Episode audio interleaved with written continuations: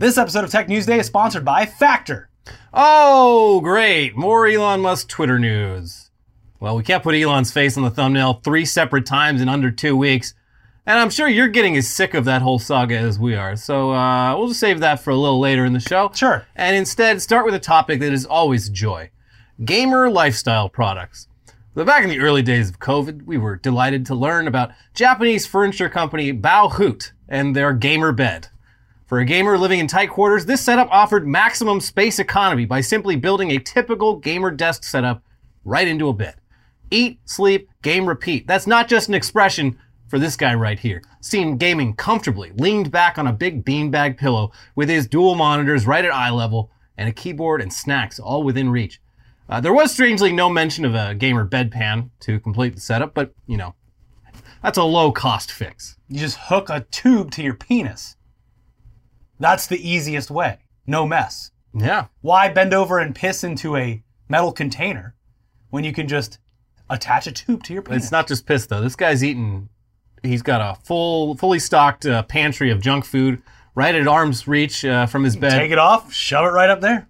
Yeah, it's... I mean, it's probably liquid anyway, so... Exactly. Yeah. So Bauhutte seems to have no qualms about leaning into the vibe this all gives off. I mean, the product page for their desk bed reads... An offering to gamers everywhere who can't get out of bed. I don't want to get out of bed. I just want to stay under my blankets and game all day. We have heard your wishes and have built a specialized gaming desk for your bed. With it, you can create the dream bed of gamers everywhere. With this, you can set your computer monitors at the foot of your bed and enjoy gaming for the entire day. You can also use the deluxe cup ramen holder so you can satisfy your hunger even while in bed. Bauhutte's gaming bed series has been built around the concept, live your life from your bed. And then further down, you've got descriptions like living a comfortable gaming life from your bed, game without getting out of bed, and you can game from your bed, along with photos showing all the possibilities for abject laziness that their product offers. You can game with one hand, too. Listen, we know exactly who we're marketing this product to. Yeah. We don't need to dance around it. We're not upset about it. Yeah. It's, you know, you need it, and we're here to supply it. You're already gaming from bed. At least do it in style. Yeah. Come on. Now, of course, this gamer bed, which, by the way, it only comes in single. There's no queen size. Of course not. Gamer bed. Yeah. But this gamer bed setup, it has other limitations in addition to the lack of a bedpan. And a big one is that in order to transition from horizontal sleeping to lean back gaming, the gamer does need to get up and grab their beanbag, wasting valuable calories and seconds that they could otherwise be putting towards gaming. But thankfully, Bauhutte has now updated their product line to include a new and improved gaming bed that makes the switch from sleeping to gaming as easy as pressing a button. That's right. Motorized beds aren't just for the elderly and the disabled anymore. They're for gamers too. I like it. Just look at this absolute king right here. Gaming to his full potential. All of his needs within reach. Still minus the toilet though, but... It's an easy add-on. And like, I like it. It's, you know, they advertised a lot of these type of beds in the 90s. They look very comfortable, and now there's an excuse to get one. It's gamer time. They just need to drop my gunners. Yeah. You get up and the gunners drop from the ceiling. Like. Everything powers on when you do it like that. It comes away from a sleep mode on your computer. Does it vibrate? No. Okay. It should. Also, the mattress is... Magic fingers. The mattress is about 2 inches thick. Probably not the most comfortable... What they need to do is make the mattress haptic. So when you get hit in the game, it gives you a little vibration in the mattress. Yeah, well, it tricks you into getting a massage. To move your... you'll need to. Your atrophied bones and joints. This man's spine's crooked like a politician. So Japanese, it's a hard language for Google to translate accurately, but let's try and read what Bauhutte says about its new electric gaming bed. Supreme corrupted life with bed as a base for living. From Bauhutte, who has been advocating the construction of a game-while-sleeping environment, the electric gaming bed has finally arrived. Equipped with 2 motors, the reclining of the upper body and the lift of the legs can be adjusted to the desired position with the simple operation of the controller. Not only sleeping, but also games, animations, meals, etc., support relaxing time on the bed more comfortably. It is a forbidden last piece that sublimates the bed-based corrupt life to the highest level. Build the ultimate gaming bed. I want to incorporate games while sleeping into my daily life in earnest. The gaming bed is a forbidden layout for such self-degrading gamers. I mean, Come on, gamers, degrade yourself with the gamer bed. The forbidden gaming bed. In some aspect, you gotta just appreciate how blunt they are. Yeah. I mean, I'm sure there's some lost in translation here, but... Probably. But still, it's like, hey, loser. Yeah, or they know exactly who they're marketing to. Yeah. The bed sheets, when you're done just making them filthy, they just... They switch to clean. Yeah, that would be the next step. I mean, this could go places. Yeah. And especially in Japan, where an apartment the size of a... half bathroom is about the best you're going to get in a lot of metropolitan areas. This is a great use of space. It is. It's like places like New York and Tokyo, it's like you open the door, there's only enough room for a bed, so you might as well do everything possible in that bed. Yeah. And Tokyo has those like coffin hotels. Yeah. They went. Slide me into a tube. Where's the gamer coffin? Yeah. So yeah, the part about it being degrading and forbidden and all that, it did probably come off more elegantly in Japanese, or I don't know, maybe not. Maybe the Japanese are just more honest with themselves about gaming being a shameful, degenerate hobby. They do it with a wink, though. But moving on now to some Twitter news. Well, okay, no, not the Twitter news, but rather some news about a tweet. The very first tweet, in fact. So back in 2006, Jack Dorsey kicked off his fun new little website that everyone was just going to be using for chatting and wouldn't become like sort of... the mouthpiece of world leaders everywhere. Just a fun little social media network. A fun little website that allowed you to avoid SMS fees that were standard back when carriers charged for them. Yeah, so back in 2006, Jack Dorsey kicked off that whole thing with a tweet that said, just setting up my Twitter, but Twitter with the vowels removed, because that was a very hot way of naming things back then. Yeah. And the rest is, of course, history, including the fact that 15 years later, an NFT of that tweet was minted and sold by Jack Dorsey for $2.9 million, which Dorsey then donated to charity. This was one of the first big NFT sales that made everyone sit up and start paying attention.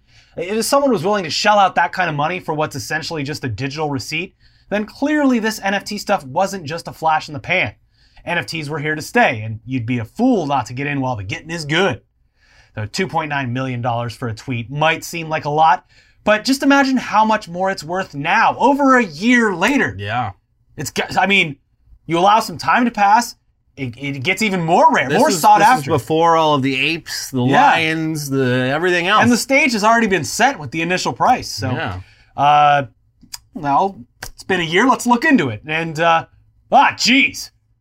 Looks like we might have spoken too soon about this long-term value thing. The original buyer just put it up for resale, and it seems to have... They seem to have vastly overestimated how much they could get for it. Here's CoinDesk. A non-fungible token of Twitter founder Jack Dorsey's first ever tweet could sell for just under $280. Wow. The current owner of the NFT listed it for $48 million last week. I had high hopes. You know, that's the margin of error, I guess. Yeah. Iranian-born crypto entrepreneur Sina Estavi purchased the NFT for $2.9 million in March of 2021. Last Thursday, he announced on Twitter that he wished to sell the NFT and pledged 50% of its proceeds, which he thought would exceed $25 million, to charity. The auction closed Wednesday with just 7 total offers, ranging from 0.09 ETH, $277 at current prices, to 0.0019 ETH, almost $6. Wow. Quote, the deadline I set was over, but if I get a good offer, I might accept it. I might never sell it, Estavi told CoinDesk via a WhatsApp message on Wednesday. Estavi has 2 days to accept the bid or it will expire. I just like thinking of the charity who's like, oh my God, we're in for a real windfall donation. Yeah, they have the banner all set up with confetti ready to go, and they've actually spent more on the celebration. On the party favors. Damn. So, yeah, wow. Looks like that groundbreaking $2.9 million NFT has now lost, nearly 100% of its value.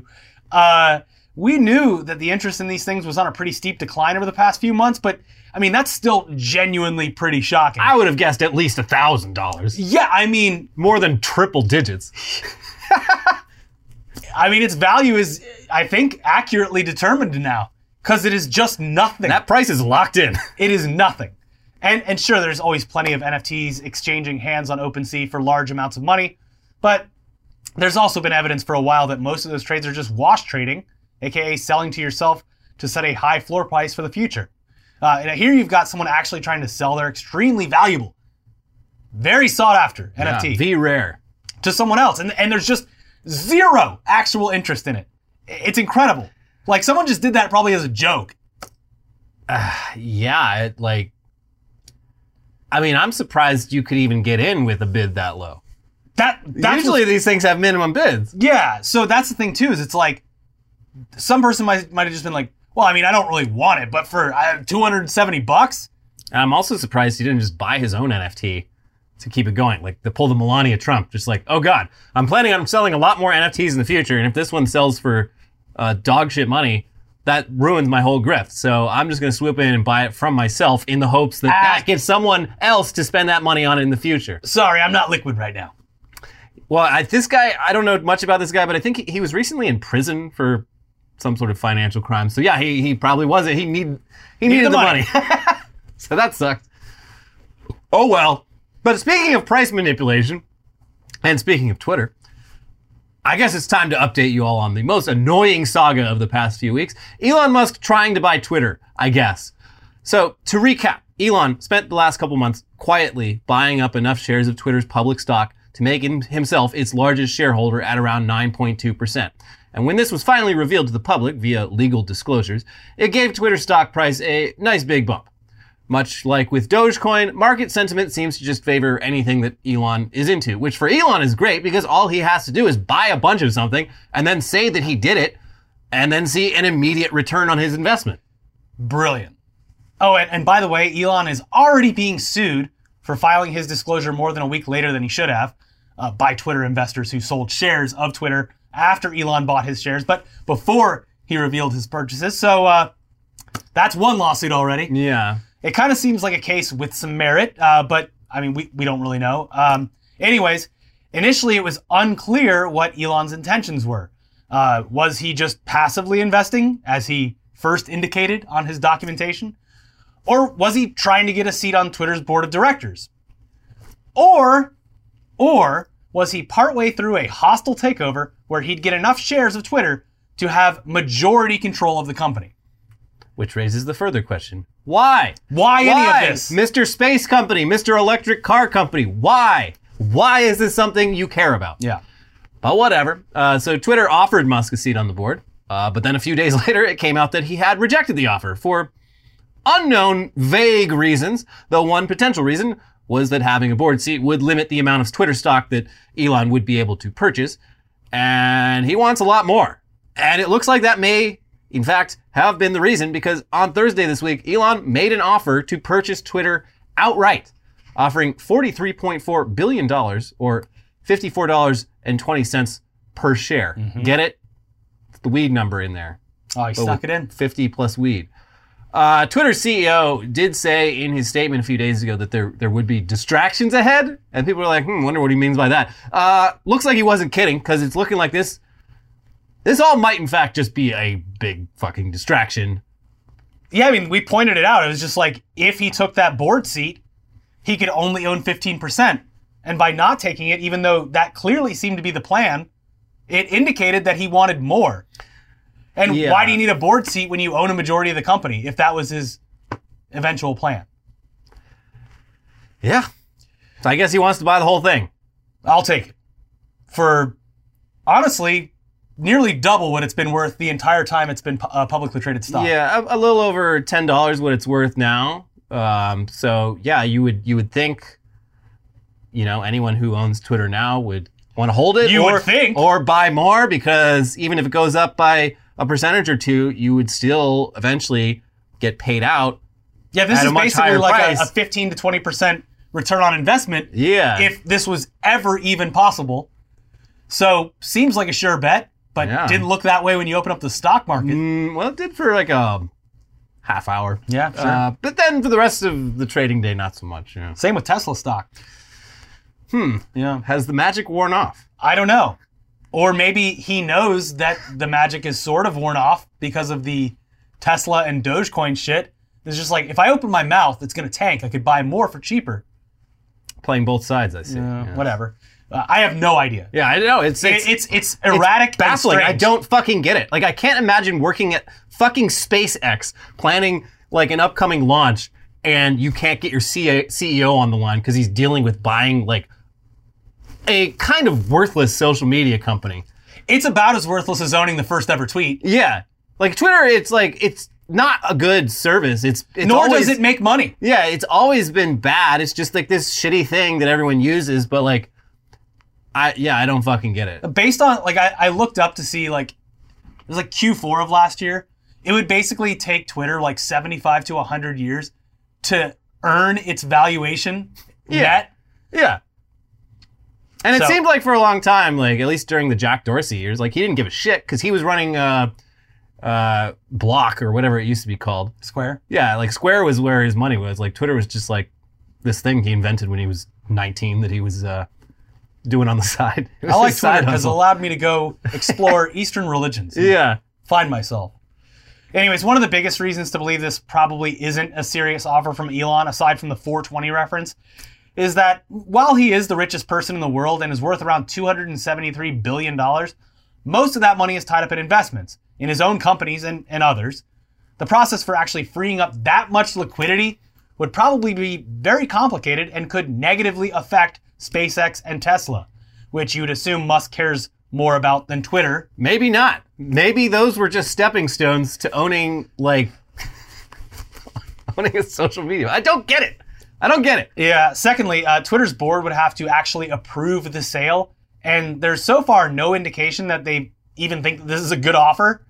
And thirdly, despite Twitter shares jumping in price following Elon's offer, they actually ended the day slightly down, indicating that investors are not convinced that they would soon get large guaranteed returns when Elon buys them out. Like, look what happened to Activision after Microsoft was like, we're buying that. Although that was approved by both companies, but it still has to go through the approval of regulatory bodies.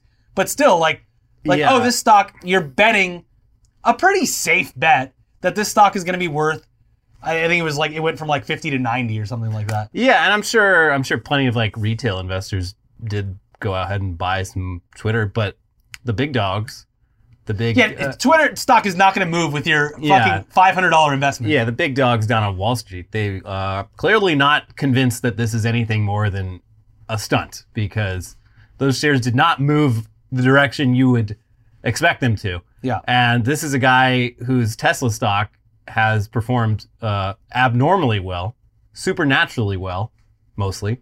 Yeah. So it took the entire internet and worldwide attention and a media blitz for 2 weeks straight to shift the price of a retail gaming company stock that was around like $5 to $10 or something like that. Like that did move things, obviously. But like, yeah, I don't know. Again, this is erratic, nonsensical, and stupid. But it just seems to me like Elon is either doing something monetarily beneficial to him with this, or he wants to own a media company, a control the narrative company, but isn't Jeff Bezos buying the Washington Post? Yeah. He says he's just that much of a free speech lover that he needs them to hand over the reins to him, where he will presumably be doing no censorship. He's never been censored on Twitter, ever. I know. Ever. The only one that's even tried to attempt to, like, censor him is the literal SEC. Yeah. Yeah. And he might be hearing from them again. I would imagine so. Yeah. Also, Twitter is apparently considering making some moves to block Elon's bid. Here's the New York Times explaining that. Twitter's board is considering a defensive move known as a poison pill that would severely limit Elon Musk's ability to acquire the social media giant, two people with knowledge of the situation said. The board met on Thursday to discuss Mr. Musk's offer to buy the company, according to one of the people who wasn't authorized to speak publicly. The directors are weighing whether to move ahead with the poison pill, formerly called a shareholder rights plan. I like the new name. That would limit the ability of a single shareholder, like Mr. Musk, to acquire a critical mass of shares in the open market and force the company into a sale. The poison pill defense is a common tactic used by companies that want to fend off unwelcome takeover offers. It essentially lets the company flood the market with new shares or allow existing shareholders other than the potential acquirer to buy shares at a discount. This dilutes the bidder's stake and makes buying shares more expensive. All right, I didn't know they could do that. I mean, but he also has enough money, technically, if it was liquid, to keep chasing that. But he does. It's like, I don't know if this is true still, but like a few years back when he first got crowned the richest in the world, like there was a lot of analysis about even for a billionaire, his liquidity is like abnormally low. Yeah. Like it's like 99% of his money is tied up in company ownerships and property. They should do it like a casino where it's like, everyone's always like, well, if you want to win at roulette, you just bet double if you keep losing. It's like, no, they have table limits. Casinos, you will lose. Yes, yeah.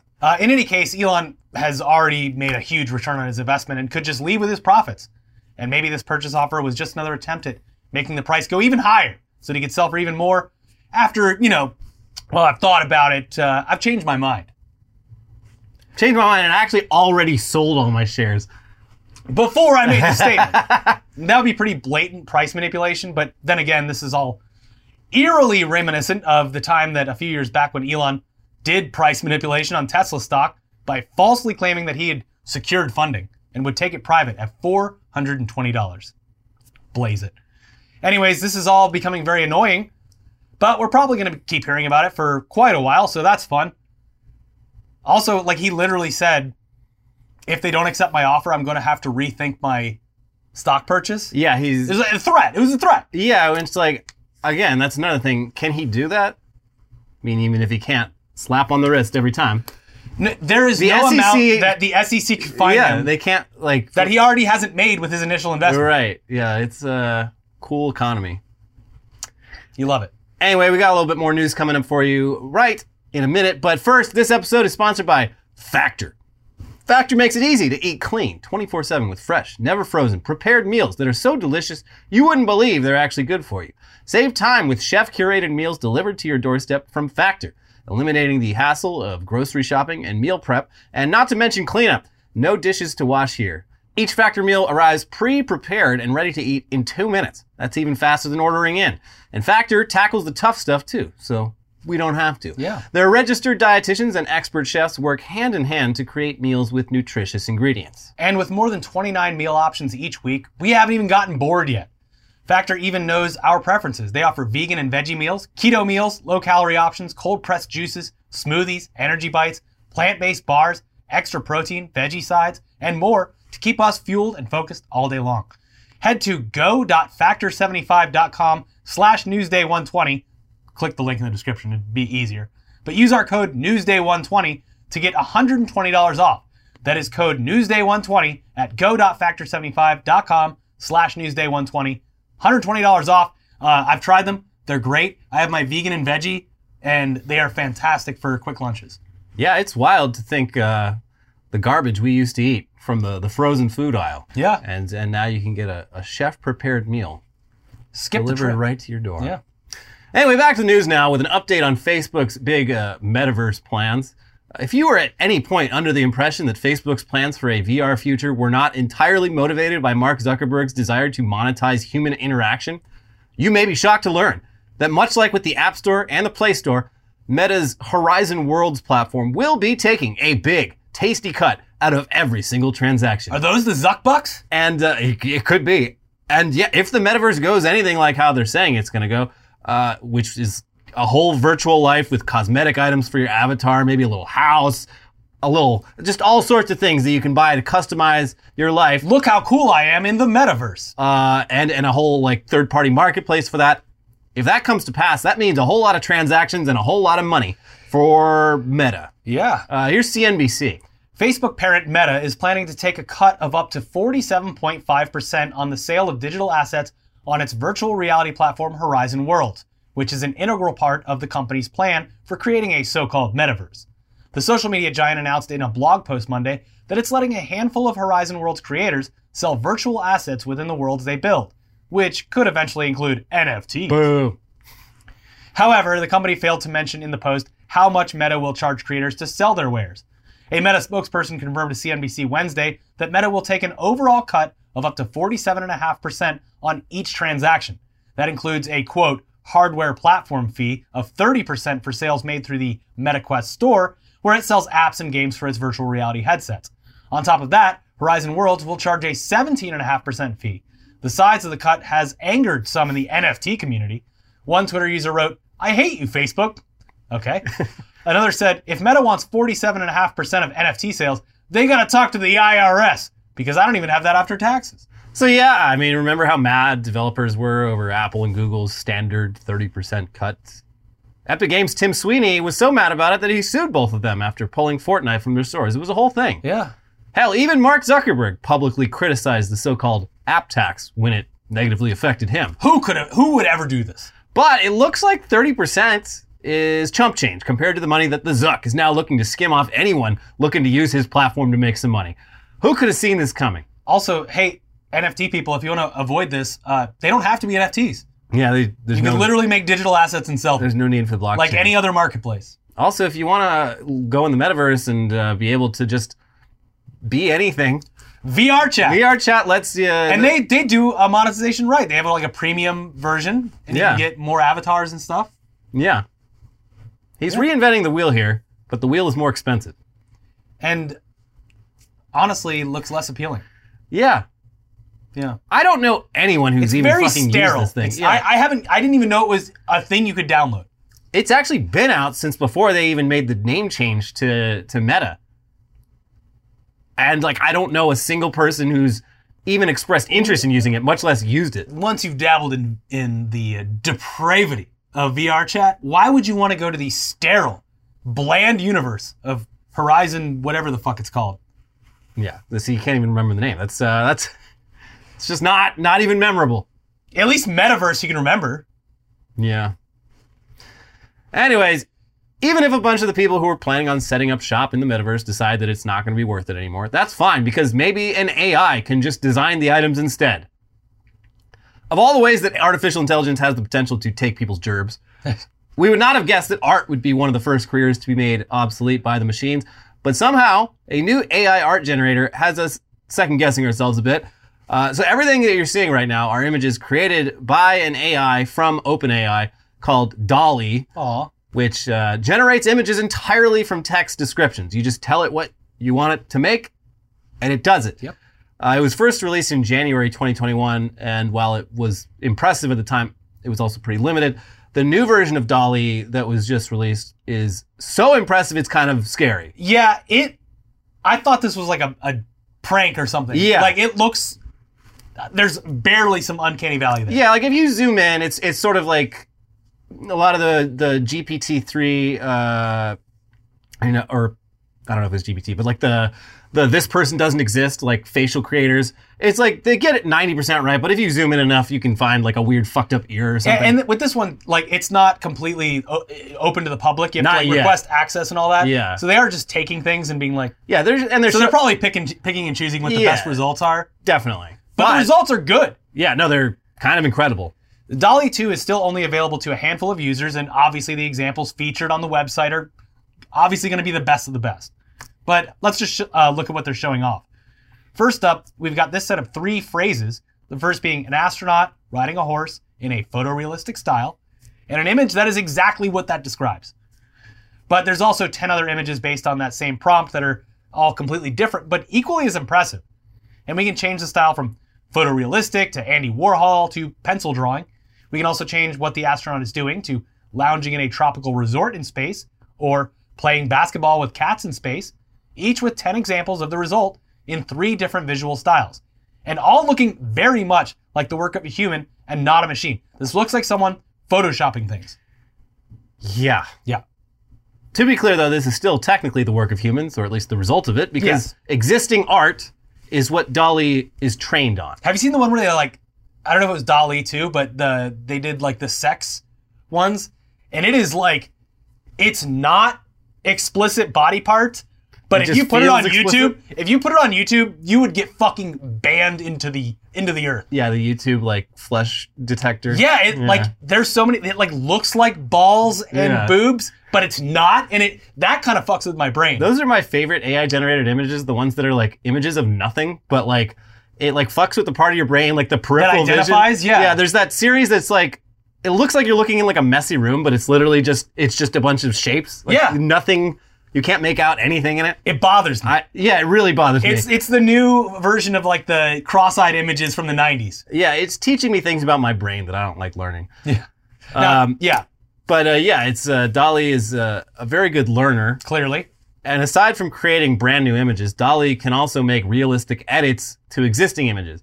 In one example, we place a flamingo in different parts of a room, and DALL-E just spits out 5 convincing versions of each one. So you got options.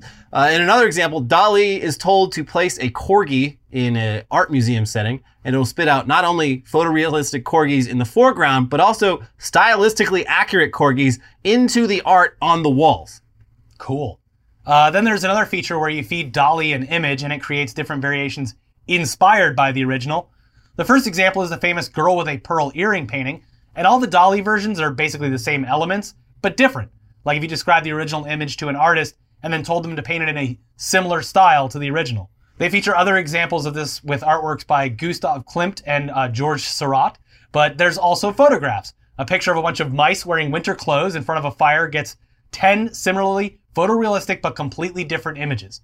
A photo of the entrance to a flower shop also gets the same treatment with similar but completely different variations on the same basic elements that look like actual photos, aside from some artifacting. Yeah, you zoom in on the flowers and you're like, oh, okay, these flowers are a little fucked up. But at first glance, looks pretty damn real. This is going to be great for my Facebook Metaverse Etsy store that I open up. Yeah. It's like, yeah, create a fucking living room, AI. Hey, you want to buy this, you stupid idiot? Take it.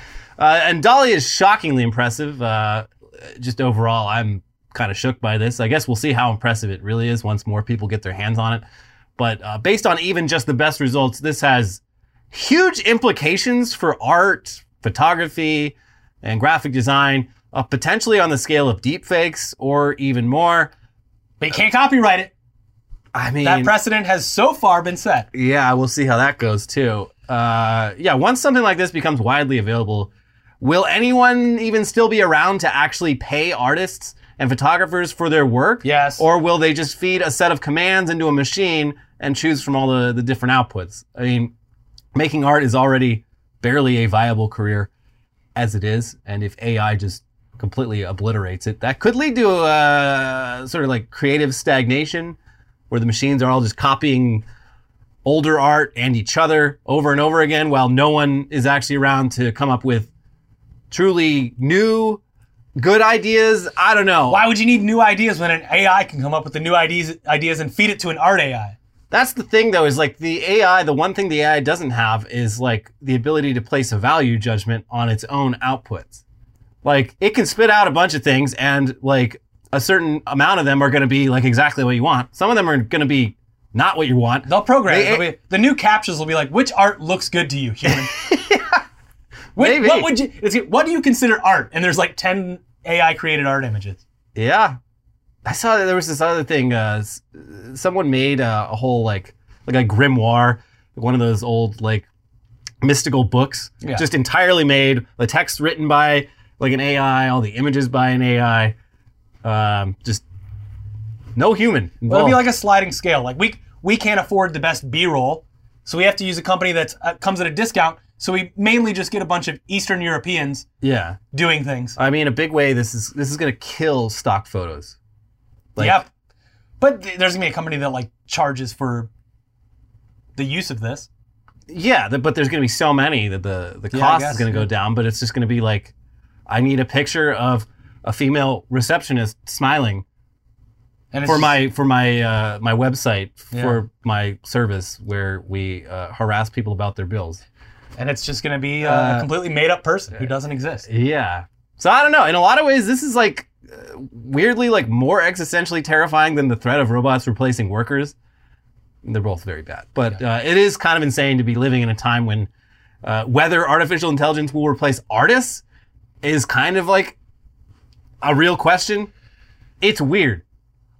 So far, at least, the machines are terrible at music. Yeah, that's good. Every time they've tried making AI music, it is like the worst fucking thing I've ever heard. Yeah. So I hope it stays that way. Yeah. But anyway, that's our show. We have a sign. Also, I keep forgetting to bring this in. Here's your sign. Haven't put this up yet, but this sick wood. This was made with a CNC router by a viewer named Tim McGillicuddy. What a great name. Is that his real name? Yeah. Wow. Thank you. I assume so. So thank you, Tim Yeah. McGillicuddy, we're going to put that up eventually. I just didn't have time today. We'll get it up there. But if you haven't watched our interview with Santa Claus yet, we did interview Santa Claus. And it was a pretty great talk. Yeah, he's a very, surprisingly, Santa Claus is a very nice person. Yeah, who would have guessed that Santa would be a pretty cool dude? And then, yeah, our previous episode this week, which we covered a lot of the Elon stuff, but there's some other news in there as well. I want to apologize for my voice real quick. I've been COVID testing, so far so good, but it's a PSA to never smoke, because I went to stay with my mom, and she smokes indoors, and that's what fucking happens. I've been not around smoking people for fucking 2.5 years. That'll do it. Anyways, yeah, watch both of those videos, and we'll see you soon for News Dump. Bye-bye. Bye-bye.